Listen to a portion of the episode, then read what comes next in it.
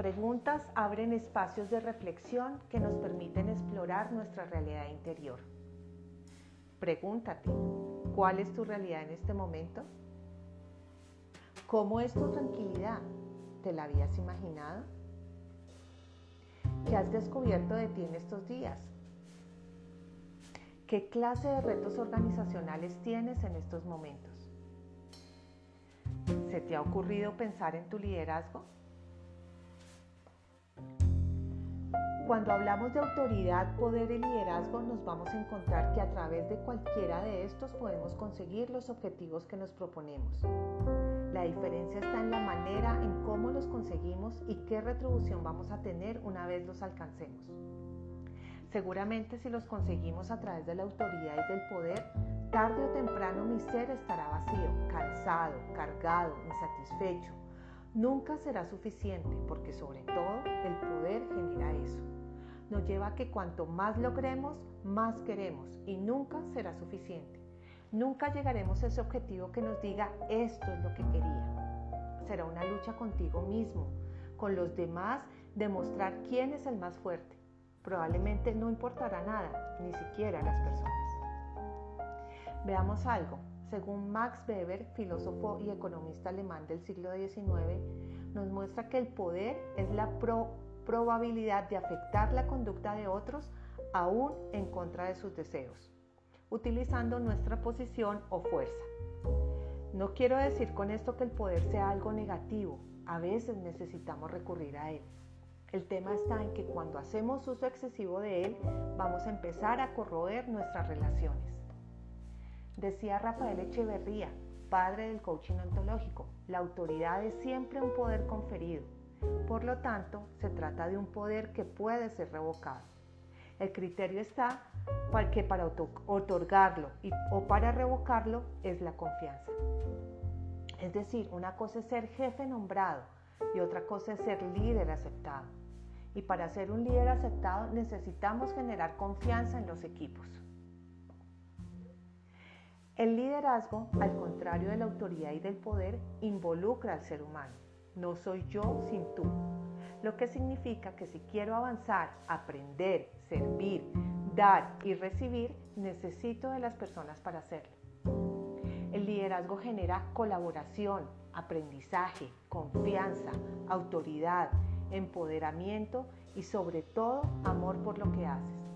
Para mí esa es la clave, un liderazgo ejercido desde el amor entendiendo el amor como esa emoción biológica fundamental que genera conductas relacionales en los que el otro surge como legítimo otro en el encuentro con uno. En el liderazgo aceptamos al otro incondicionalmente. Las personas no tienen por qué disculparse por lo que son. En este siglo XXI y más en el momento que estamos viviendo, el liderazgo va a jugar un papel fundamental en el rediseño y en el desarrollo de todos. Es un momento de cambio que nos cogió por sorpresa.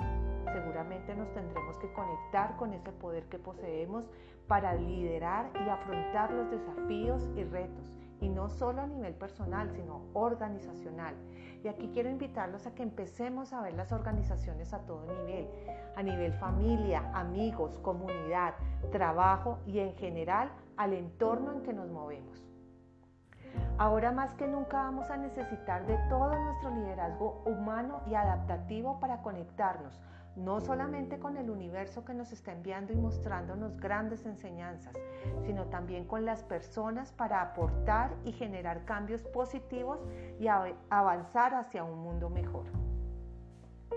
Y entonces, ¿hacia dónde enfocamos nuestro liderazgo? Si empezamos a ver el liderazgo de una forma diferente a como estamos acostumbrados, es decir, por lo general siempre vemos que el líder es la persona que ocupa un cargo de liderazgo, un jefe, un gerente, un director, etc. Nos vamos a encontrar que existen unos supuestos que nos van a mostrar otra cara del liderazgo. El profesor Martin Linsky, cofundador de la Asociación de Liderazgo de Cambridge, habla de cinco supuestos en el liderazgo. El primero de ellos es que el liderazgo es un comportamiento, no una persona.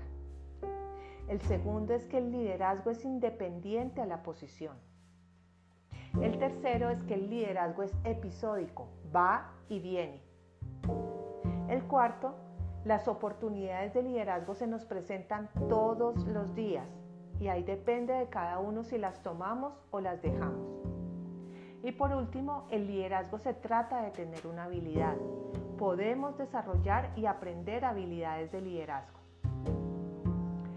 Hay dos estilos de liderazgo con los cuales nos vamos a, poder identificar. Cada uno de nosotros sabrá en cuál está. Aquí la invitación es que nos miremos qué tanto nos ha servido hasta el momento este estilo que traemos, qué pros y contras tenemos al ejercerlo en todos los ámbitos de la vida. Evaluemos si no es el momento de empezar a soltar cosas que ya no nos están sirviendo y aprender cosas que nos pueden llevar a lograr mejores resultados. Miremos el liderazgo heroico. En el liderazgo heroico la persona asume gran parte de la responsabilidad de resolver un problema. Los seguidores del líder heroico evitan asumir responsabilidades y proyectan sus miedos, sus agresiones y sus aspiraciones en el héroe. Aquí el fracaso es devastador y puede generar emociones como la frustración, la ira, la culpa, la decepción y el miedo. El liderazgo heroico lo usamos cuando hay un problema técnico. No se requiere cambios en las personas a un nivel emocional y se utilizan recursos que conocemos y que tenemos a la mano. Es un estilo que está un poco obsoleto hoy en día. Uno de los grandes riesgos que tenemos cuando ejercemos este liderazgo heroico es que nuestras relaciones se van a convertir en relaciones de obediencia, ya que las personas o grupos entregan su responsabilidad y dejan de ser capaces de tomar decisiones individuales. Las personas dejan que decidan por ellas, no tienen voz y cuando la ponen posiblemente van a ser cuestionadas. Las personas apagan su brújula ética porque entregan toda la responsabilidad a otra persona y son incapaces de tomar decisiones individuales. Tenemos el liderazgo humano. Y aquí en este liderazgo la responsabilidad de avanzar es un tema compartido. Se movilizan a las personas para que afronten desafíos difíciles y prosperen. Esta visión se vuelve mucho más importante en un mundo como el que tenemos hoy en día. Lo puede ejercer cualquier persona. El fracaso hace parte del camino. Acá te vas a involucrar con las emociones de las personas y como seres humanos casi nunca sentimos muchas de ellas o hay muchas con las que no nos sentimos cómodos y mejor las evitamos. Tenemos que empezar a integrar nuestro mundo emocional en el día a día, a conectarnos, a vivirlas, así vamos aprendiendo de ellas. Vamos a empezar a distinguirlas, a entender por qué surgen y a conocer que todas tienen sus luces y sus sombras, lo cual es muy útil para el manejo de la inteligencia emocional. El liderazgo humano lo usamos cuando nos encontramos con problemas complejos de definir. Existe incertidumbre, involucra a más de una persona para la solución y requiere muchas veces cambios profundos en los seres humanos para afrontar los desafíos. Uno de los riesgos más grandes al ejercer el liderazgo humano es que se van a tener que cambiar muchas de las creencias aprendidas que traemos como seres humanos y que están ahí arraigadas en nosotros, lo que hace que veamos el mundo de cierta manera. Cuando empezamos a vivir el liderazgo humano nos vamos a enfrentar con este observador, el nuestro y el de los demás. Así que empezar a observar de una forma diferente y mucho más amplia no va a ser tarea fácil. Va a requerir el desarrollo de habilidades que seguramente están en nosotros inconscientemente y vamos a tener que despertarlas para conectarnos con ellas y que así nos empiecen a mostrar ese camino que vamos a empezar a recorrer. Habrá pérdidas directas e indirectas. Igual, de igual forma vamos a tener que renegociar algunas cosas. Seguramente al final vamos a ser mejores seres humanos. En el liderazgo humano vamos a tener que gestionar la incertidumbre. Y la incertidumbre es esa emoción que aparece cuando tenemos que lidiar con lo desconocido aparece la duda, la indecisión y cada uno de nosotros actúa de una manera diferente ante estas.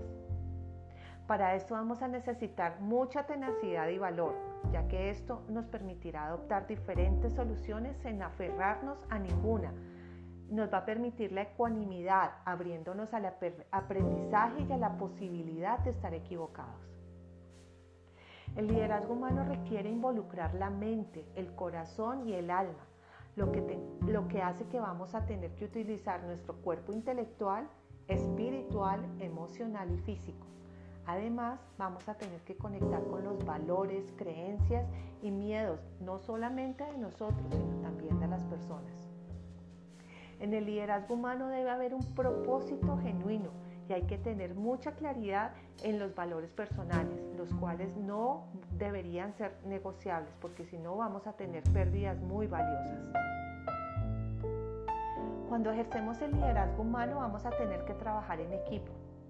Y aquí cuando hablo de equipo me refiero a ese grupo de personas que son mutuamente dependientes y que interactúan de acuerdo a unas normas para alcanzar unos objetivos, generando lazos de confianza donde prima la generosidad, el compromiso, la honestidad y la seguridad.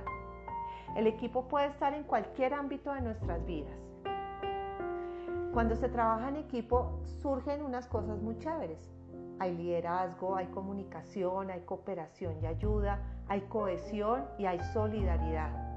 Y también surgen problemas, problemas típicos de trabajar en equipo, como por ejemplo la falta de atención a los resultados porque vamos a tener que lidiar con los estatus y los egos de las personas.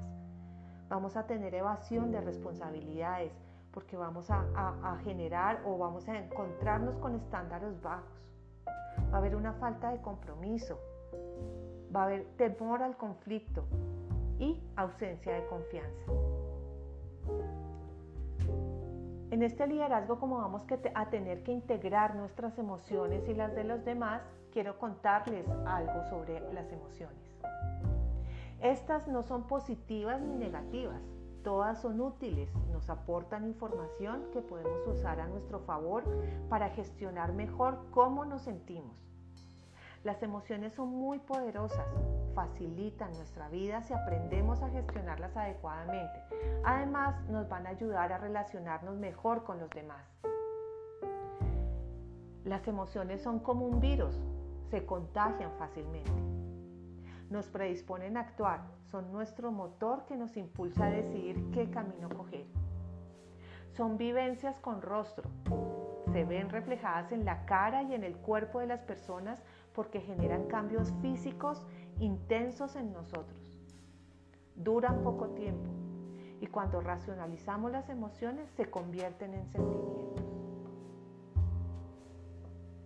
Ahora reflexiona hacia cuál estilo de liderazgo, el más heroico o el más humano, has tendido a inclinarte en estos momentos. Cuando reflexionamos sobre esto, inmediatamente nos conecta en cómo estamos cada uno. Nos lleva a autoevaluarnos y seguramente a encontrarnos que tenemos que empezar a hacer cambios para poder afrontar los desafíos que la vida nos está poniendo. Al empezar a enfrentarnos con nosotros mismos y a plantearnos procesos de transformación personal, en un principio podemos empezar a tomarlos de una manera heroica y con herramientas técnicas pero estos, procesos tienen que ver mucho más con desafíos adaptativos y que involucran emociones, por lo tanto estos procesos no son racionales. El autoliderazgo tiene que ver con todo aquello que solo tú puedes resolver. Me encanta el mundo de las preguntas y para ayudarte a que empieces a mirarte y a autoliderarte te voy a dejar algunas para que te animes a contestarlas. Si solo te quedaran tres meses de vida, ¿qué harías? Si solamente tuvieras por circunstancias mágicas el poder de pronunciar 50 palabras antes de quedar mudo, ¿cuáles pronunciarías? ¿Qué palabras te gustaría escuchar antes de quedar sordo? ¿Qué lugares son importantes para ti? ¿Qué personas generan valor para ti? Hasta pronto.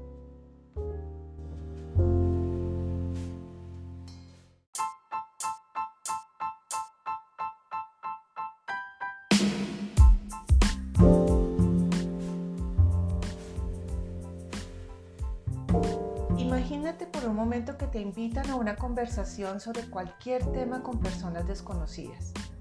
¿Cómo te sientes?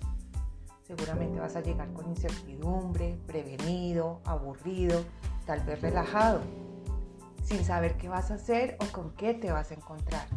Posiblemente sientas que es una cita más o llegas con un parlamento aprendido y unas respuestas armadas. ¿Con qué clase de personas te vas a encontrar? En fin, toda una película armada en la cabeza. Las demás personas que van a estar contigo en la, en la conversación seguramente van a estar en la misma situación. Ahora bien, inicia la conversación y por lo general sucede que toda esa película que traíamos armado empieza a caerse como fichas de dominio y todo lo que ibas a decir o hacer ya no sirve. Se entra en un terreno totalmente desconocido para todos y en la medida que avanza la conversación empiezan a fluir cosas diferentes. Se empieza a generar un ambiente de confianza. Confianza para ser nosotros mismos, con nuestras emociones a veces desconocidas y que no sabemos qué hacer con ellas, con nuestras habilidades que están ahí, pero que a veces no las vemos hasta que alguien nos las muestra, con nuestros logros que van a pasar desapercibidos, pero que cuando aparecen te das cuenta del poder que tienes. Y así, poco a poco, se va a ir generando un ambiente de confianza y honestidad, no solamente con lo que haces, sino contigo mismo y con los demás. Bienvenidos al mundo de la confianza. Cuando hablamos de confianza vamos a hablar de un juicio que se hace sobre el otro que es parte de una relación. Cuando tenemos un juicio de mayor confianza, la posibilidad de construir una relación que nos dé tranquilidad va a aumentar. Por el contrario, si el juicio es de poca confianza, pues la relación va a debilitarse y no va a fluir. Cuando somos niños, nuestra confianza se da por sentada, no tiene límites, no ha sido probada ni desafiada ni siquiera alterada, y se acepta sin siquiera pensarse. Esta confianza tiene una característica importante y es que cuando se acaba, se, acaba, se rompe para siempre. Esto es lo que llamamos confianza simple. Por otro lado, tenemos la confianza que tiene la necesidad de ser cuidada, alimentada, nutrida.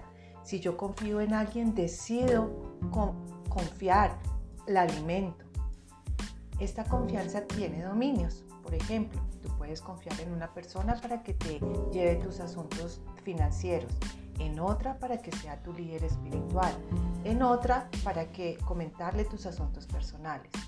No necesariamente tenemos que confiar en una misma persona en todos los dominios. Por lo tanto, esta confianza puede ser, quebrada a lo largo del camino, con o sin intención.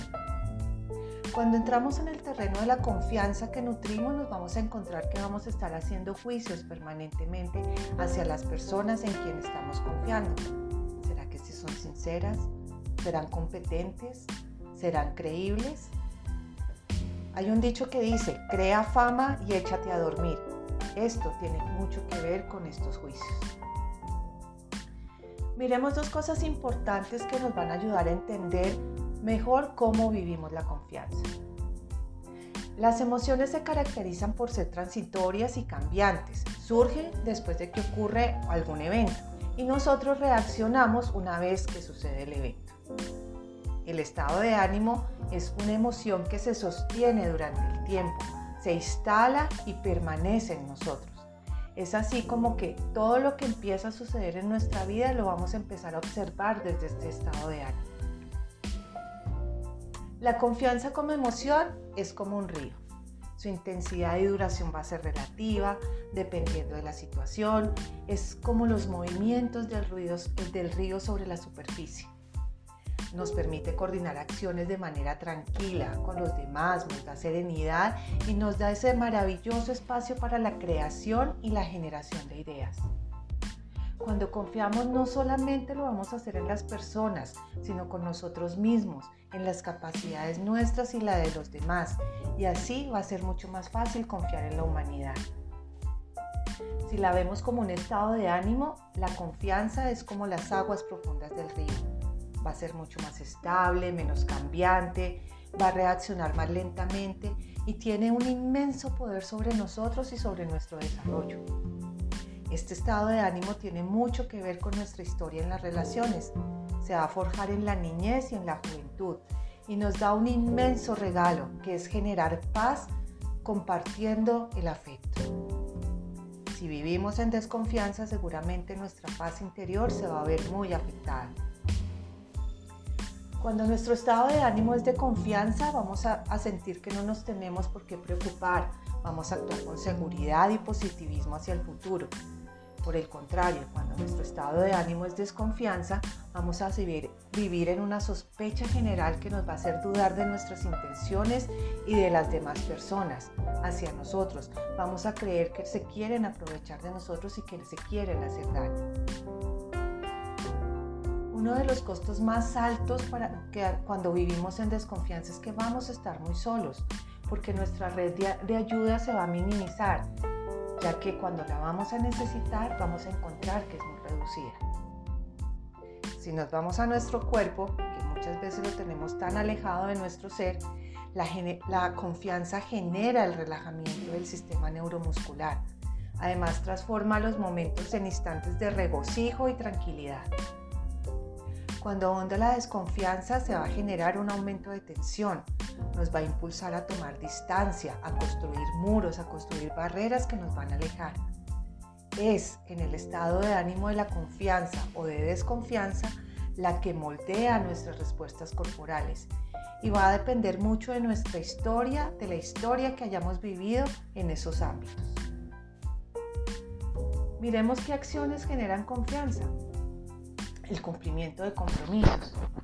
Cumplir mi palabra hacia los otros y viceversa llevará a que estén bien establecidas las promesas que hago. Cuando me comprometo debo estar muy seguro que voy a poder cumplir. Tenemos que aprender a distinguir muy bien entre las promesas que nos hacen versus las expectativas que yo tengo hacia las personas que me están haciendo esa promesa porque yo no voy a poder reclamar con base en mis expectativas, porque seguramente van a ser muy diferentes a la otra persona. Lo que sí yo voy a poder hacer es reclamar cuando las promesas que me están haciendo no las cumplen. Para mantener la confianza es importante que tengamos la capacidad de reclamar y cuando lo hacemos de una manera y tenemos esta capacidad y lo hacemos de una manera tranquila, me hago cargo de mi dignidad reclamo porque no me están cumpliendo y eso me está generando que yo no pueda hacer algo que ya tenía previsto. Está alterando mi futuro. Si tiendo a interpretar que un incumplimiento es una traición, va a ser muy difícil que la confianza exista. Si lo veo como un rompimiento que sucede en el curso de la normalidad de la vida, por ejemplo, alguien no pudo llegar a una reunión que cité por alguna situación que, le impidió que llegara a tiempo. Esto lo puedo tomar como un rompimiento y seguramente el reclamo que voy a hacer va a ser muy diferente. La capacidad de pedir disculpas, de pedir perdón, de perdonar y de perdonarnos son acciones que van a reparar y van a reconstruir la confianza. Cuando existe confianza nos vamos a sentir seguros, desde ahí vamos a poder coordinar acciones. La seguridad empodera, nos va a llenar de confianza personal. Es una energía que nos hace sentir dueños de las acciones que vamos a emprender. Cuando las personas nos ven seguros, somos atrayentes para ellos. La oferta que somos nos va a mostrar como una posibilidad de poder hacer promesas con nosotros y con los demás. La autoconfianza es una forma de poder personal que hace que nuestra identidad pública se fortalezca a partir de cómo nos ven las personas.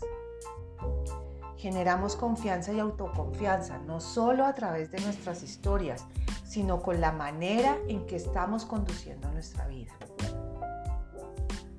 Ahora quiero invitarte que te mires qué tanto confías en ti, respondiendo unas preguntas que voy a regalarte y contéstalas de una manera honesta, de una manera compasiva hacia ti. ¿Cuánto confías en ti y en qué dominios? ¿En qué dominios desconfías de ti? ¿Cumples los compromisos que haces contigo? ¿Cómo se ha construido esa poca o mucha confianza en ti mismo? ¿Eres confiable?